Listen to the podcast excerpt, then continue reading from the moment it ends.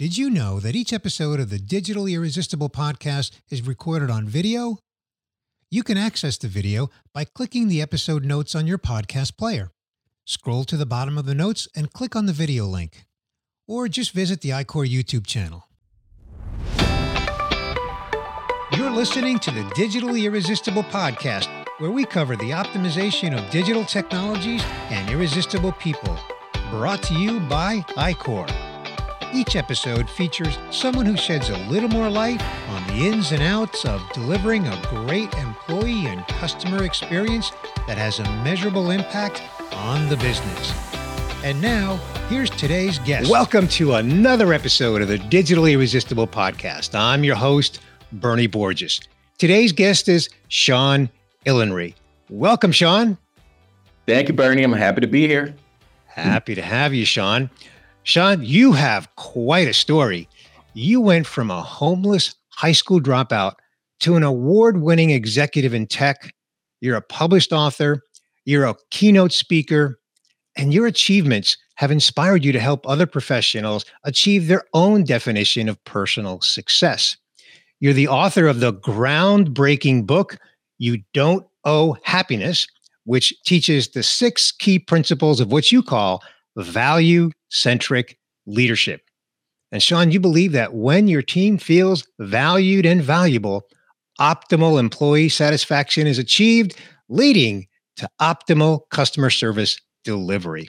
So, in this episode, Sean, let's unpack the six key principles in your book. You don't owe happiness. But first, it's tradition here on the Digitally Irresistible podcast. Let's begin with your backstory, Sean which I, I understand and has inspired you to write this book. Tell us your backstory. Absolutely. You know, for me, as you mentioned, being that kid who didn't do well in school, even though I had the intelligence, I didn't have the focus and I had some outside things in my life. So I found myself not completing school on time, living in a car, sleeping on friends' floors, and just trying to figure it out. And that journey of going from there to being a vice president 10 years later was a, a culmination of leadership lessons that taught me that it's okay to want to take care of other people and step up and prove your value, your worth. But it gets to a point where serving leadership can get to a place where you're not really serving the people, you're trying to force yourself into making them happy. And over the years, I found me and my teams have done that, where instead of really focusing on what are those key things that can actually ensure that our teams feel like they're valued and valuable, let's stop chasing all these moments of emotion and bursts of, of energy that really won't last because an employee could love their job but not wake up feeling good one day, and that's okay. So it sounds, Sean, like you have a lifetime of experiences that have led you to this book. So let's get to it. Let's get to the six key principles of value centric leadership. The first one you say is listening and responding to employee feedback. Yes, you know, in any relationship, this which is really what it is, it's one thing for your voice to be heard, but it's another thing for your voice to actually have action behind what happened. And a lot of times, we as organizations, we do our employee surveys. They can come out quarterly, biannually, or maybe even annually. And it's a good place to get employee feedback, but sometimes it takes too long to have actions go in play. And that's okay. But the key is when you get that feedback, what are you doing to make a difference? So in one of my organizations, I switched it up a little bit. I said, okay, I appreciate what our people department is doing for us as far as doing the the uh, company wide survey, but what can we do to get more frequency and how can we make it more intimate? Uh, so what I did was I rolled out an anonymous survey that anyone in our team can go in and submit a question every single day, every single week, whether it's a question or feedback. And what ended up happening is every Monday, I'll get on camera and respond to it and send a video out to the entire team. And my managers can pull that content into their team meetings as well. And what I learned is that I was privy to those water cooler conversations, the rumors about what's going on with this. Why did this happen this way? Is this changing? What's going on in the organization? So instead of allowing those fears or concerns to fester or feel unheard, I'm responding to them on a more frequent basis. So I'm able to address it right away. And it then it calms the team down and they also give us great ideas on what we can do to improve the department for them. That's wonderful. So you're actually recording uh, a video that is in response to the feedback that you're getting, and then you're putting that out. And it sounds like you, it sounds like you're doing it very timely as well. Is that right, Sean? Absolutely. Every Monday, if you send it out there, I'm going to respond to it. And I chose video because written form works well, but they don't get to hear the inflection in your voice. Right. They don't get to see exactly what you mean. Great.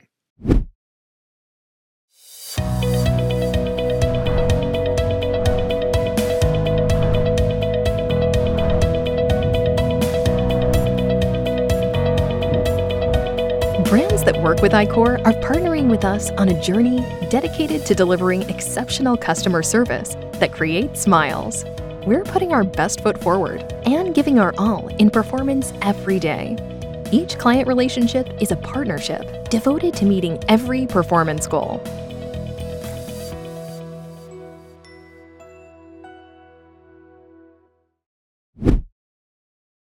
Okay, fantastic. So Principle number two is authentic rewards and recognition. Yes. You know, we think of recognition as, oh, you give, give someone a pat on the back or give them a trophy. And I, I know we live in the era where everyone wants a trophy, and that's not really what this is about. Authentic rewards and recognition is about how do I identify those people who are working really hard in the department and give them some type of recognition to say, we see you and we're proud of you. And the challenge that I learned is that a lot of organizations will have department wide awards, but let's say it's only a couple of categories and it's based on specific KPIs. Well, what ends up happening is your top performers are typically going to always be at the top. So you have the same person winning that award every single time. So it's demotivating. And what I learned is that if you can actually break out and have more categories and think about things that are the intangibles, things that are maybe more so focused on department culture, you can then start getting to a place where I can recognize those who may be doing not great in the overall KPIs, but they're really good at this part of KPI. So maybe they have an excellent quality score, but their handle time is too long. Well, you can still recognize them for being great quality scores. But on the other end of that, from a culture standpoint, let their peers vote for them and say, hey, this person has always given us a helping hand. This person has actually recognized us. And then also let them recognize their leadership team. So leaders can also be recognized as who who's that coach who gave uh, who we all look at and we can get support from because it creates a culture that says, you know what, as a leader, I want to step up so I can be recognized, but also as teammates, I want to be able to identify which one of my teammates has done something special that they may not be the best performer on KPIs, but they're a culture champion for us. What about frequency? How uh, what, what do you, what's your guidance on frequency of rewards and recognition? So when I think of rewards, I think of really, I do, I do those quarterly. I love to do an actual physical award that'll come to your house that you can hang up on your shelf and say, look what I accomplished. But when you think about recognition, that can happen on a, on a very frequent basis.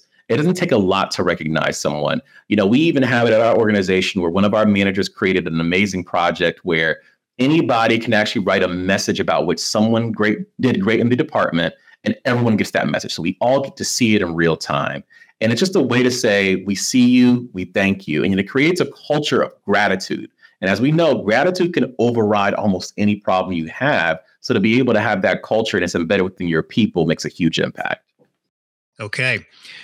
Principle number three of value centric leadership compensation and growth opportunities. So we talk about being a valued employee, feeling like you're valued. One of the most important things is going to be compensation and growth yes, feedback is important. Yes, rewards and recognition is important. But if you're not comping me in a way where I feel as if, you know what, you actually see my value, you see why I should be here, I may look elsewhere. And a lot of times we as employees, we will look outside the organization and we'll see the job market is paying 10, 20% more than I'm getting paid here. Now I may have a little bit of resentment and say, why isn't my company doing the same for me? Why would I have to leave in order to get that? So if we as leaders can put ourselves in a place where we say, let's just compensate our people what the market is saying at the right time so that that experience does not happen. It, it'll it reinforce that that feeling of feeling valued. Now, on the other side of that is that you still have to have growth. You know, no one wants to be stagnant. It's great to be comped well, but if I feel as if I'm not leveling up, I get to a place where I then feel as if maybe I shouldn't be here. Maybe it's uh, not enough for me. I'm not getting the development I need. So one key principle that I've done is that when it comes to the employee base, especially the front line, Some people don't want to move to other departments like quality or workforce management or training. They just want to do what they currently do, but they want to be recognized for how far they've come. So I've created what's called micro promotions. And in those micro promotions, you can say, let me go from a level one to a level two and a level three. And if you have a wide enough comp band, this employee can actually grow up within that same comp band. So it's not negatively impacting your organization, but they have certain milestones of performance that as they control it and they hit those milestones, they're now eligible for promotion. And psychologically, it makes them feel as if, you know what, you see me. So now I'm a level two or a level three, and I'm being compensated for it. And it's directly correlated to how well I performed in my tenure. Yeah. To me, compensation and growth opportunities is all about feeling valued. I think I think you you nailed it at the beginning of your explanation. So thank you for that. So principle number four of value centric leadership is showing their work matters to the organization. Absolutely you know, when you think about feeling valuable, it ties back to what what what I do. Does it even matter to this organization?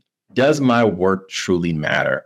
And I remember when my first time that I was ever in a company town hall, I was at this company for three years and I had grown from analyst to manager at this point. I'm living outside of the country. And we're in a town hall. And for the first time, I saw the bigger picture of our business whoa, this is a huge organization. We're doing amazing things. I understand now how my project connects the overall picture. And I always say, especially for those of us who have frontline employees who can't always join those meetings, figure out ways to pull them into those conversations and bring that information to them because it's when they can see the bigger picture, they feel connected and they say, you know what? Yes, if I perform well, this means that the company performs well, which means that I'm a valuable part of this business. So for me, it's all about context. Your your yeah. story about attending that town hall, you now had context after attending that that town hall as to how you're contributing to the bigger picture.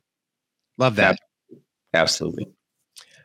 Sean, principle number 5 of value centric leadership is championing your employees' success. Yes. You know, I'm a big fan of mentorship. Um, outside of your leadership. You know, it's important that your leader is your leader and they develop you, but you should also have mentors in your life. But there's an, another type of development you can get and the resource called sponsorship. And I do believe your leader can also be your sponsor. And your sponsor is that person who's speaking highly of you when you're not in the room and championing new opportunities for you. So, as a leader, we have departments. It's important that we tell our department story we know that everyone's busy. So not everyone's going to track what you've, done. They're not going to know you've beat goals. You've you've set new initiatives that you've had amazing project rollouts. So you have to be able to compile that story as a leader and then be able to do great executive summaries and be able to communicate here's what we've done well. And then also highlight the people in your team. It's great that you're recognizing them within your department, but what are you doing to recognize them outside of your department? Because if I know my leader is talking about my great work across this organization and I can see those communications go out, I feel like I'm a valuable resource that they're all going to see me and say, you know what? This team is one of our best teams because they've done this and we know what they've done instead of getting to a performance review and trying to actually come up with that information on your own. So that's a culture thing, right, Sean? So the culture of championing your employees' success has to be ingrained in the organization in order, in order for that to happen consistently. Absolutely. Absolutely. All right. Principle number six of value centric leadership practical fiscal responsibility. Yes. You know, to me, this, when it comes to feeling valuable, is the heaviest weight. This is the most important one at the end of the day, you can be a sponsor for me. You know, you can, see me let have me see the bigger picture of the organization. But if I don't have job security, because as a leader, this you weren't fiscally responsible in our department, I'm not going to feel safe being here. So when you when you practice fiscal responsibility within your department, you're partnering with finance, you're managing your head count, you're making sure that your KPIs that with productivity are being met. You're, you're, you're coming up with innovative ways to reduce cost all of that improves the job security of your team. It's not foolproof because macroeconomic events happen, but ultimately you want to do your job as a leader to step up for them. And then when your team sees that, it creates a sense of I'm safe here. I want to be here because I don't care. You could pay me as much as you want. You could recognize me, reward me. But if I feel as if I won't have a job tomorrow, I don't want to be here. So it's important that we as leaders are practicing that level of responsibility. Got it. Got it. Now, we've just covered the six key principles of value centric leadership in your book, You Don't Owe Happiness. So, just to recap them quickly number one, listening and responding to employee feedback. Principle two, authentic rewards and recognition. Principle three, compensation and growth opportunities. Principle four, showing their work matters to the organization. Principle five, championing your employee success. And principle six, practical fiscal responsibility. Sean, talk to us about the title of the book. How do these connect to the title of the book? You don't owe happiness. You know, when I think about employee happiness, I equate it to the stock or the share price of an organization. Um, the best CEOs of Fortune 500 companies or publicly traded companies, they're not focused on share price because the share price is an output.